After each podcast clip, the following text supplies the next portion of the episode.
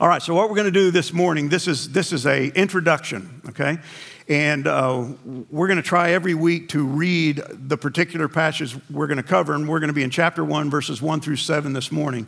So if you've got your Bible, and I encourage you to bring your Bible, um, we're going to read that first, and then we're going to kind of unpack it. Now, this is the introduction of this letter. This is a letter. And, uh, but it's also a book of prophecy. And so it's a pretty interesting book in the Bible, and you're going to see as we dig into it just how interesting it really is. So here's, here's how it begins. Verse 1 of chapter 1 The revelation of Jesus Christ, which God gave him to show to his servants the things that must soon take place. He made it known by sending his angel to his servant John, who bore witness to the word of God and to the testimony of Jesus Christ, even to all that he saw. Blessed is the one who reads aloud the words of this prophecy. And blessed are those who hear and who keep what is written in it, for the time is near. John to the seven churches that are in Asia, grace to you and peace from him who, who is and who was and who is to come, and from the seven spirits who are before his throne, and from Jesus Christ, the faithful witness, the firstborn of the dead and the ruler of the kings of the earth. To him who loves us and has freed us from our sins by his blood and made us a kingdom, priest to his God and Father, to him be glory and dominion forever and ever. Amen. Behold, he is coming with the clouds, and every eye will see him, even those who pierced him. And all tribes of the earth will wail on account of him. Even so, amen. I am the Alpha and the Omega, says the Lord, who is and who was and who is to come, the Almighty. So that's just the introduction. So you can, you can already tell this thing's going to be kind of packed. Um, there's so much in this book, and I know in this room this morning we've got um, a range of, of men in terms of why you're here. We've got the end times fanatic, um, the guy who can't get enough end times and, and is obsessed with end times. I don't say that in a derogatory way, but that you just love studying the end times. And you read every book that comes out on the end times, and you scan the newspaper and the news for clues to the end times, okay? You're going to probably be really disappointed um, just by the way we're going to unpack this book, but keep coming. Um, and you're few in number. There's not that many people who are end times fanatics. Uh, they're pretty rare, but they're very fervent. Then there's a guy that's here because the book has always scared him to death. He's avoided it like the plague. It's, you know, you get to the book of Revelation and you just go, mm, no, I'm not, not going there. Too hard to understand, too mysterious, too scary, too full of doom and gloom, too much judgment for my taste, and you just avoid it. And so you're here to, well, I, I probably need to know something about it. And then there's the guy who showed up and you just forgot we are studying the book of Revelation. Um, so, however you came into the room this morning, whatever your perceptions are, my, my request is that you kind of set those aside and come at it with fresh eyes. Just hear what the Lord wants to say to you. Uh, not me, but what the Lord wants to say to you through this book because it's a, an important book. Now, I can't help but think of this image when I think of the, the book of Revelation because this is the kind of the image that is out there when you start talking about the end times. The end is near. It's the guy with the gray beard carrying the, the sandwich board and he's on the street corner and he's screaming that the end is near, the end is coming. Very doom and gloom, very negative. Um, trying to scare people. What I want to let you know is that my approach to this book is going to be very positive because it's a positive book. Even though it's got judgments and plagues and um, all kinds of things taking place in it, at the end of the day, the intention of this book was to encourage you as a believer. Now, if you're not a believer in, your, in this room, this book ought to scare the bejeebers out of you because it's going to tell you how things end. And if you're not a follower of Jesus Christ, it does not end well. But if you are a follower of Jesus Christ, it ends particularly well. So I want it to be an encouragement to you. It's not doom and gloom, it's positive. Now, we know if, if you're a reader, if you like books, like I like books, and if you go to any bookstore, if you go online and you type in, you know, end times or book of Revelation, you'll get a, a slew of books there's been a lot of books written on this topic, and I'm not going to critique these books, but this is just a few of them. There's the Babylon Code, there's Earth's Last Empire, Your Guide to the Apocalypse, the, the kind of quintessential book, The Late Great Planet Earth, written years ago by Hal Lindsey. There's The Harbinger, written by Jonathan Cahn, which is relatively new. And then there's, I love this title, How to Thrive in the Last Days. Um, there are so many books out there on this topic. And one of the problems I have with most of these books, and I've not read all these books, but the problem I have with them is that they spend a whole lot of time trying to decipher what they see in the book of Revelation and tie it to current events.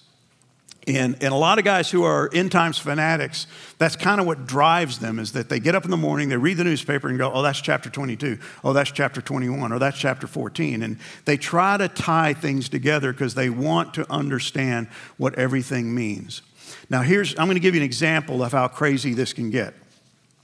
I just printed this out. This is off a, a Google search. And uh, this is a, a book called Blood Moon God's Warning. And in the description, it says Genesis 1 14 speaks of the fact that God uses the stars, the sun, and the moons for signs and for seasons. This essay, this book, will take you on a simple historical and prophetic journey that will enlighten you as to why we may be living in one of the most important years in history 2014, 2015. Well, wait a minute, this is 2018. Um, and again, I'm not trying to make fun of this book as much as we need to be really careful that we, we are so myopic that we always think it's, it's now, it's got to happen now. We're living in the last days. Well, we've been living in the last days since Jesus Christ left. So we got to be real careful what we do with this. Uh, there was another one I ran across that kind of gives you the same idea. And again, I, I don't say don't read these books. I just think you have to be really careful when you do read these books. So We've got another book called The Four Blood Moons, and uh, this particular uh, author explores the supernatural connection of certain celestial events to biblical prophecy and to the future of God's chosen people and to the nations of the world. Well, that's, you know, okay, I'm all, I'm all over that. But the problem is, it all has to do with the year 2014, 2015. Again, we're in 2018. And so much of what you'll find in these books has not happened. And so at the end of the day, when we're done with this study in 11 weeks or 10 weeks from now, we're still going to have a lot we don't know. This is a book of mystery. This is a book that reveals, as we're going to see, because that's what the name means, but it doesn't reveal everything. And if God wanted us to know everything that's in this book, He would have just come out and told us. But He's left it to a certain degree wrapped in mystery. So, the very name of the book is Revelation in English, but it comes from the Greek apocalypse. Okay, it's a style of literature. So, an apocalypse, definition wise, is a prophetic revelation, especially concerning a cataclysm in which the forces of good permanently triumph, triumph over the forces of evil. Now, this is not the only apocalyptic book that was written during this period of time. This is the first century.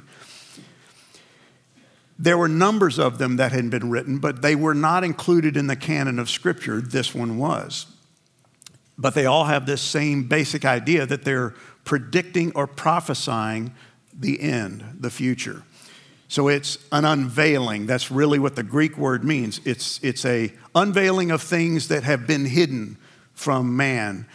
It's disclosing to you and to me things that God wants us to see. But again, he chose to do it in such a way that it's, it's wrapped in all kinds of mystery. There's lots of visions, there's lots of metaphorical uses in this book. And what we got to be careful of is that we have to watch how we un- interpret these and what we do with them and not go too far in trying to make everything match something that we think we see happening in the world around us. Because again, we're 2,000 years past when the, this was written, and yet, most of it's still future. It's not yet happened. We're still waiting. So I love Winston Churchill. He's one of my favorites. Um, and I just finished the, the biography of his life, a three volume, The Last Lion. I just finished the last volume. And he's known for this statement about Russia. Russia is a riddle wrapped in a mystery inside an enigma. And I couldn't help but think of that quote when I thought of the book of Revelation because you could say the same thing about this book. It's very difficult to understand. It's, it's an enigma. You read it and you think you understand it, and then you start thinking about it, and well, I don't even really know if I know what that means. we're going to try to the best of our ability to begin to understand what God is trying to say to us through this incredible book. So, how does it start out? Well, we just read it. It's the revelation of Jesus Christ. It's not the revelation of John. John did not come up with this.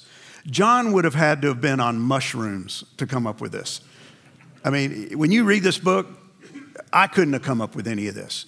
It's fantastical, it's crazy. And so this guy was just the means by which God decided to reveal this to you and I. Initially to the seven churches, as we'll see, but it's, it's for us to read, it's for us to know, but it's the revelation of Jesus Christ. He's the revealer, but as you're going to see, he's what's revealed. It's, he's all through the book. He starts out in chapter one and he goes all the way through chapter 22. He is what's the point or the focus of the book. And he's going to disclose to John and ultimately to you and to me what's going to take place. Now, that, that may scare you to a certain degree. I don't know that I want to know what's going to take place. Or it may in, totally intrigue you that, man, I, I want to know.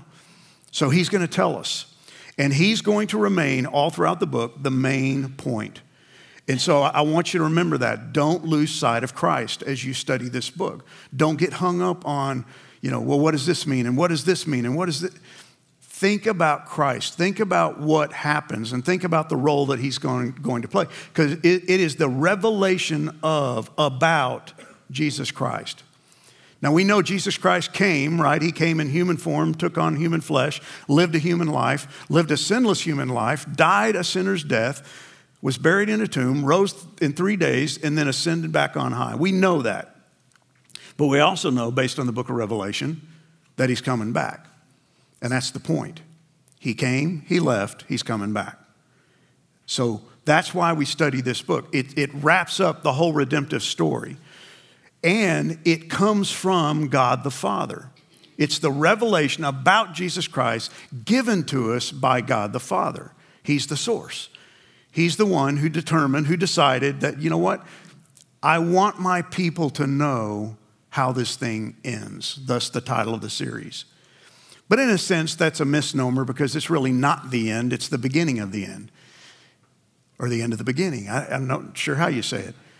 It's going to end for a lot of people, but it's just the beginning for us. And so it's, it's the start of something incredibly new. But he says this is the revelation of Jesus Christ, and it's about the things that must soon take place. Now you sit there and go, well, wait a minute. It's 2018. This was written in one in the first century AD, and they still haven't taken place. What, what is this? Is it a bait and switch? Is it a lie? Is it why hasn't it happened if it's so, so, supposed to take place soon? Well, here's what you need to understand about this word in the original language it, it's about time, but it's about a brief space in time. And so, the way I understand it, it's about when it begins, when the events in this book begin, they're going to happen really quickly. They're going to come like a mad rush it's going to be relatively short in duration. And, and, we know from the book that it's dealing predominantly with the Great Tribulation, which is only seven years in length. So, everything, virtually everything in this book, takes place in a seven year period of time. And when you read it and you realize all of this is happening in seven years, it's pretty amazing how much God's going to cram into this. So, it's not saying it's going to happen right now when he says soon, it's that when it begins, it's going to happen really quickly, incredibly fast. And so as we read it, think about the people who are going to be alive at that period of time. Because the things that we're going to be reading are going to be happening one right after the other. There's no break. It's just one after the other after the other. These plagues and, and incredible signs from the heavens and people dying in, by the millions because of the judgment of God. It's going to come nonstop for seven, almost seven years. That's what he's talking about. So it's been revealed to John and it's been given to us. But we have to ask, well, who's John? Well, John, right? I think every guy in the room goes, well, it's John. It's John of the Bible. It's the disciple who Jesus loved. But it's interesting that over the centuries, that this has been debated. And we're not going to debate it this morning because I believe it's John. I believe it's John, the disciple that Jesus chose, that Jesus loved. And he's mentioned four times in the book, he mentions himself. But again, there are people who say, well, it's, it's John the Elder, it's John the Anonymous, it's just a guy named John. We have no idea that it's John who wrote the Gospel of John. But I believe it is, I believe it was, but at the end of the day, it doesn't really matter. It doesn't matter if it's John Smith, John Jones, John the Apostle. It doesn't matter because he's not the point. The point is what he wrote down. But I believe it was him, and we're told in this passage that he was in exile on the island of Patmos. We know that from verse 9. He says, I'm John, your brother, partner in the tribulation and the kingdom, and the patient endurance that are in Jesus, and I was on the island of Patmos on account of the word of God and the testimony of Jesus. This is why I think it's probably the apostle, because he was, like the rest of the apostles, taking the gospel, spreading the news of Jesus Christ, his resurrected state, his ascension on high. He was telling this everywhere he went, and he ended up, because of Dionysius, the uh, emperor of Rome, he ended up imprisoned on the island of Patmos. And it's there that he gets this account. And, and again, you got to get into his sandals and just kind of imagine what this was like as we dig into this, what this guy's going to see, and what he's going to be shown by God about end times events. He's going to be taken to heaven, he's going to see heaven. And then he's going to have the uh, unenviable task of trying to describe what he sees. And part of the reason this book is so difficult to understand is because it's a man, a human, trying to see things that nobody's ever seen and using human language to describe it. And he just, he's at a loss for words. And it becomes incredibly difficult. But all throughout the book, it's, it, it was like this, it was like this. and he's just doing the best job he can to describe things that are basically indescribable. I don't envy him. It wasn't easy, but he did it. He accomplished the goal. And it's written to verse 4, the seven churches that are in Asia. Now, why these seven churches? I have no idea. And every commentator I've read, every book I've looked at, they don't have any idea either. They have a lot of thoughts, they have a lot of opinions, but nobody really knows why God chose these seven churches. But He did. And he chose seven, and seven's going to come up over and over again in this book because it is a number that represents completeness, wholeness, perfection. So it's these seven churches, we don't know why, but it's the number seven because they represent all churches of all time. There were a lot more churches at this time when he wrote this. But God, in His wisdom, chose these particular churches. And I think He probably chose them because they represented and had within them some particular attributes that He wanted to point out that were representative of all the churches at that day and are representative of all churches of this day. But seven churches, and here they are. You got Pergamum, you got Thyatira, Sardis, Philadelphia, Laodicea, Smyrna, and Ephesus and they're all within a pretty close geographic range, and they're all on what are essentially Roman trade roads, trade routes. And so they got a lot of commerce. They were pretty important to the Romans. And right off the coast, you see the little island of Patmos where John is writing this letter. And it's going to get circulated to these churches. And we know because of the way all the Gospels and all the letters of Paul and they, they would end up going to other churches. So they didn't just end there. They were the original audience, but they ended up going to other churches, and now we have it today, all these years later. It's for anybody who is a believer in Jesus Christ. Every Christian, that's, this book is for you.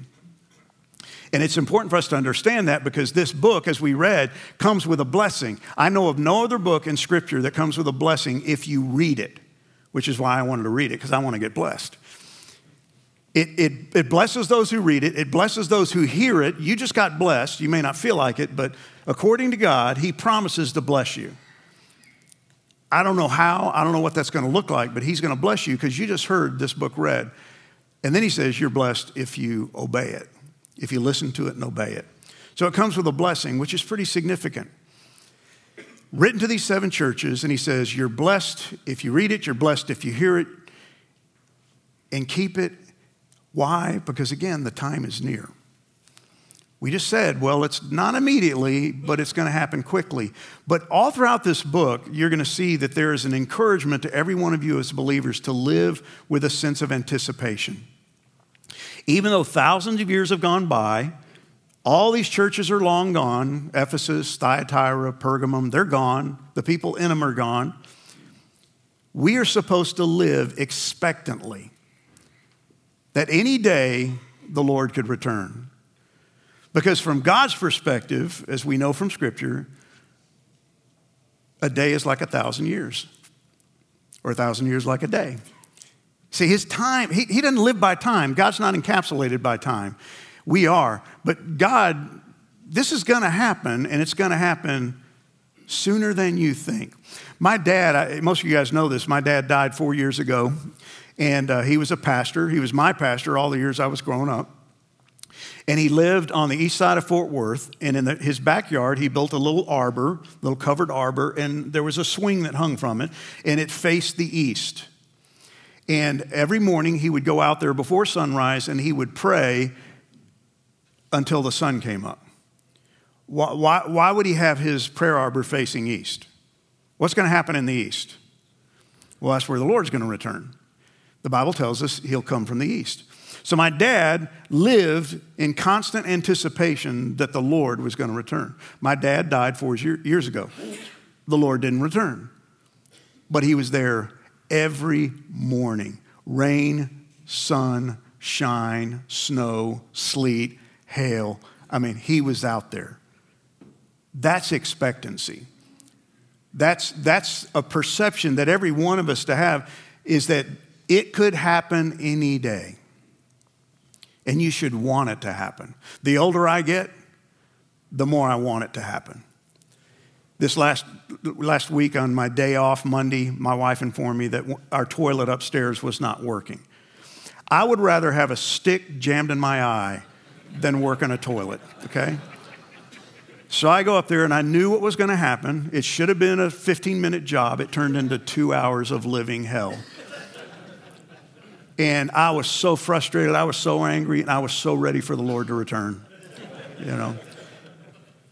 See, we live in a world that's screwed up. We live in a world that's fallen, and we should live with a sense of urgency and immediacy. Lord, come back. Every time you read the newspaper, every time you turn on your, your computer and, and you see the news or you're listening to the news and you, you see what's going on around you, rather than despair, you should hope for the return of Christ because this thing ends really well for us. And that's the point of the book.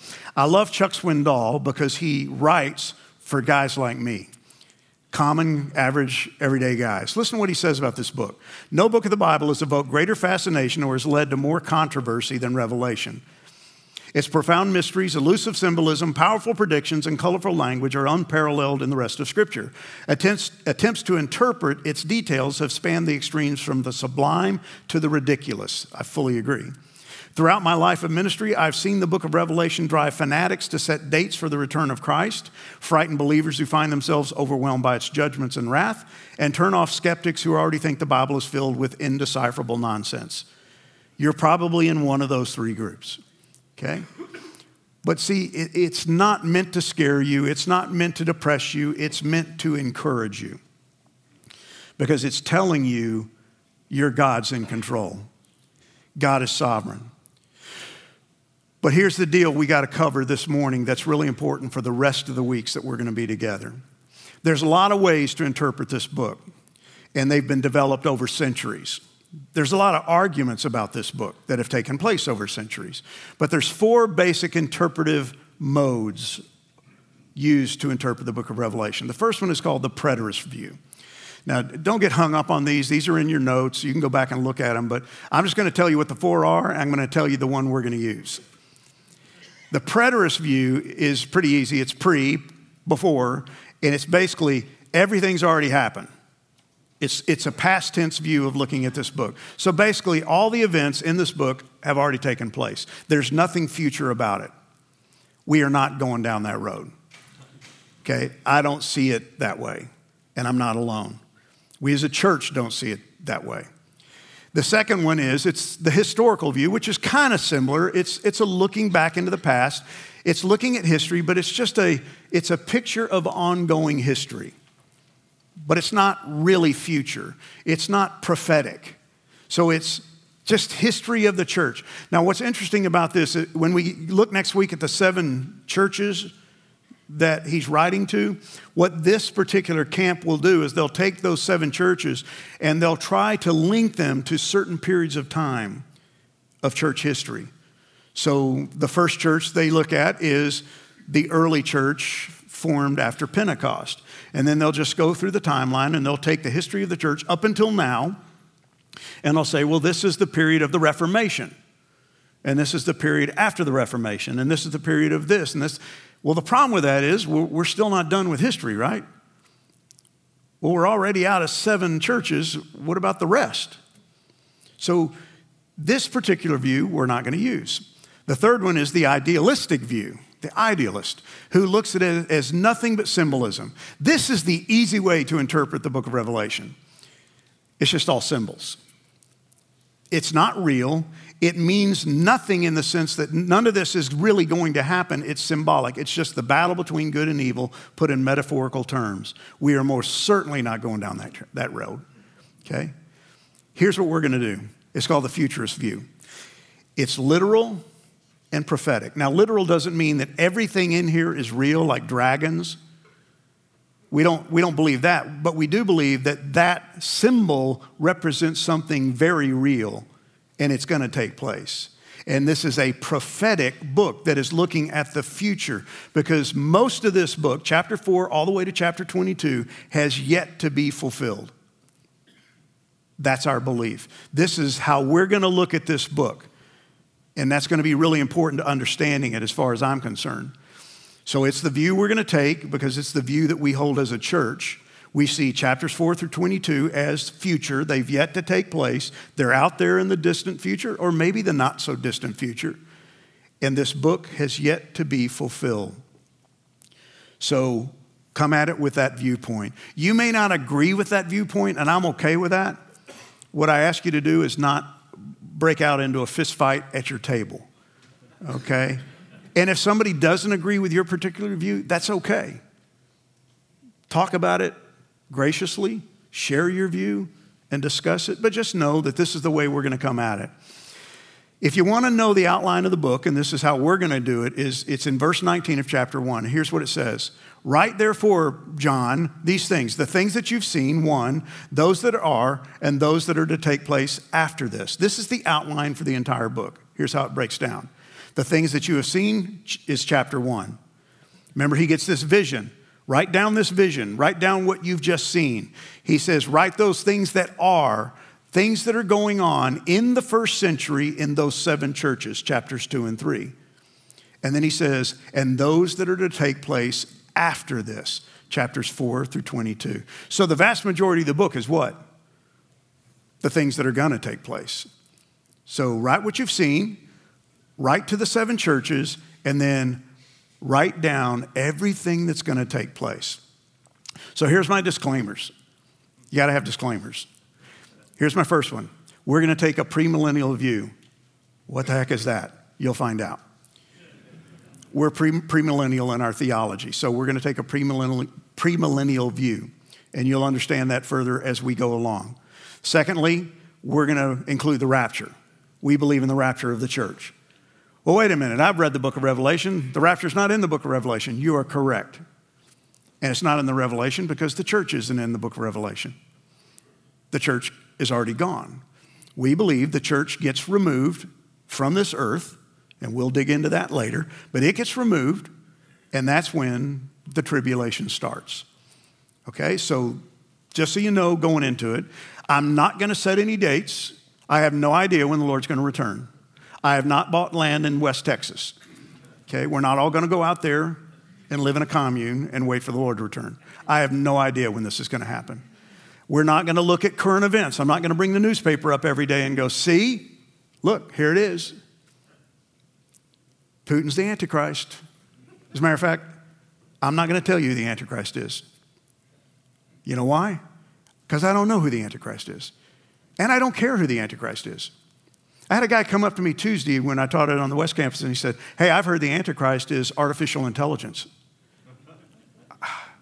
this stuff drives me crazy. we don't know who the Antichrist is. I don't know if the Antichrist is alive yet.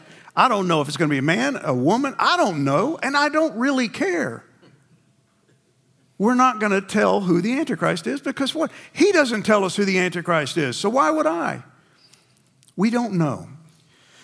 But I love this that God sets the stage for John and he tells him, Hey, John, remember, this is from me. He who is, who was, and who is to come, God. Now, look at this really closely. This never struck me until I started really studying this. Look at the sequence. God describes himself as who is, who was, and who is to come. He's all out of sequence. No, you're who was, who is, and who is to come. You, what's wrong with you? Why do you think he put it in this sequence? Here's what I think. Notice what comes first. He is the God who is. Here's what I know about me I have no trouble believing what I read in the Old Testament. I believe God created the earth in just six days. I believe in all the stories of Jonah and the whale. I believe those things. I believe in the crossing of the Red Sea, the miraculous cross. I believe those things. Don't have any problem with it. The things that were. I have no trouble believing this book of Revelation, the things that are going to happen. They're fantastic, but I believe them. You know where I struggle believing? Is that he's, he's alive and well right here, right now in my life, the God who is. See, my God is uh, in the past or he's in the future, but the problem is I need my God to be right here, right now. And I think that's why God described himself first to John as I am the God who is right now. Because the churches he's writing to are all going through persecution. Don't give up. Don't lose hope. I got it handled. I'm the God who was, but I'm also the God who will be. I've got you in my hands. And that's what I want you to hear when he speaks to you through this book is that your God, regardless of what you're going through, is the God who is. He's in control. He's sovereign over all things, including your life. He also says that this is from the seven spirits who are before his throne, and we'll look at that in just a second, and Jesus Christ, the faithful witness. So basically, God is telling John the whole Trinity is speaking to you. This is the triune God, God the Father, God the Son, God the Holy Spirit, speaking to John, and they're going to be all throughout this book. You're going to see the Trinity all throughout the book of Revelation. The Father, Him who is, who was, and is to come, the Spirit, which is the seven spirits who are before His throne, and the Son, the faithful witness, the firstborn of the dead, the ruler of the kings of the earth. Now, there are some who would say, yeah, but that's not what this means. The seven spirits are not Jesus, are, are not the Holy Spirit. They're the seven pastors or the seven elders or the seven angels of the church. I'm not going to go into great detail about this, but the vast majority of, of commentators that I've looked at all agrees that, that this is a reference to the Holy Spirit. The number seven, again, represents perfection, represents completeness, represents wholeness. So it's a picture of the wholeness, completeness, perfection of the Spirit of God. So you have God the Father, God the Holy Spirit, and you have Jesus Christ the Son. And where we get this from is from this passage in Isaiah 11, 2, where we're given seven attributes of the Holy Spirit. Listen to what it says The Spirit of God shall rest upon him, Jesus, the Spirit of wisdom, understanding, counsel, strength, knowledge, godliness, and fear of God. Seven attributes. So we believe this passage is talking about the triune God, the Trinity, before John as he prepares to listen and see these incredible things. And all throughout the book, you're going to hear this message from the Trinity coming from God's throne and couched in grace and peace. Why is that important? Now, grace and peace, if you go back and read the letters of Paul, they almost always have those two words. They're part of the, the salutation of all, his, all of his letters. But why is it important in this context as we get ready to open up this book? Here's why. What does the word grace mean? It means the favor and kindness of God, which is really kind of interesting because if you've read ahead, which I hope you have, you see a lot of wrath. You see a lot of judgment. You see a lot of harsh things taking place by the power of God. And yet, He tells us as believers, it's all about my grace, my favor. See, we have the favor of God. I have nothing to fear from this book. Neither do you if you're in Christ. It's about peace, security, safety, tranquility of soul. This book should bring you peace. Why? Because you're in Christ, because you're on the winning side. So he opens it up saying, Grace and peace from God the Father, God the Son, and God the Holy Spirit. And the whole book is dedicated to Jesus Christ. Why? Because without Jesus Christ, this book does not exist. Without Jesus Christ, the end will not come. And I've said this to you guys before. I love the fact that Jesus Christ took on human flesh, lived a sinless life, died a sinner's death, was put in a grave, rose again the third day, ascended on high. But if that's how the story ended, I am in deep trouble because it doesn't get me what I really need eternity. He's got to come back. He's got to return. He's got to make all things right because this world is drenched in sin and unrighteousness, and it's got to be corrected. So he's going to be the focus of the whole thing. And he's described as the one who loves us. Ephesians 5 2, Christ loved us and gave himself for us. That should bring you hope. That should bring you joy. He's freed us from our sins by his blood. Had he not come and died, you would still be in sin. And we know that from Ephesians 1 you would still be enslaved. He made us a kingdom.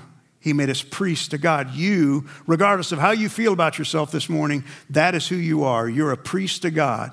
You are special in God's eyes.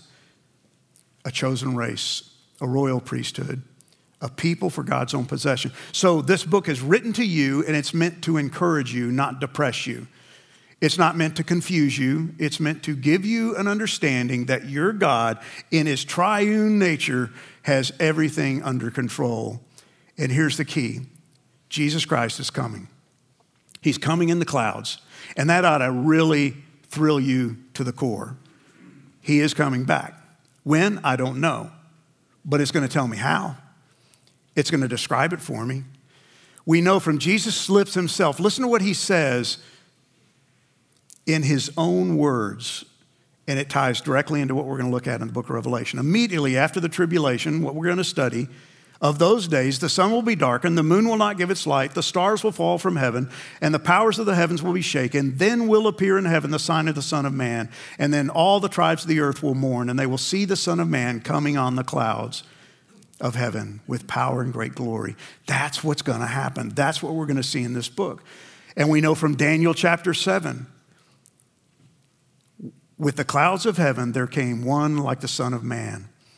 See, we're going to be looking at Revelation, but we're going to look at Daniel. We're going to look at Isaiah. We're going to look at Jeremiah because if you don't have the book of Revelation, you don't understand any of those books.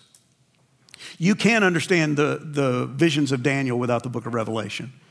It completes the picture, it wraps the story up. And it says that when Christ returns, there will be wailing. Why? I'm not going to be wailing. I'm going to be with him. And the same is true of you. Who's going to be wailing? Well, it's going to be all those who reject him.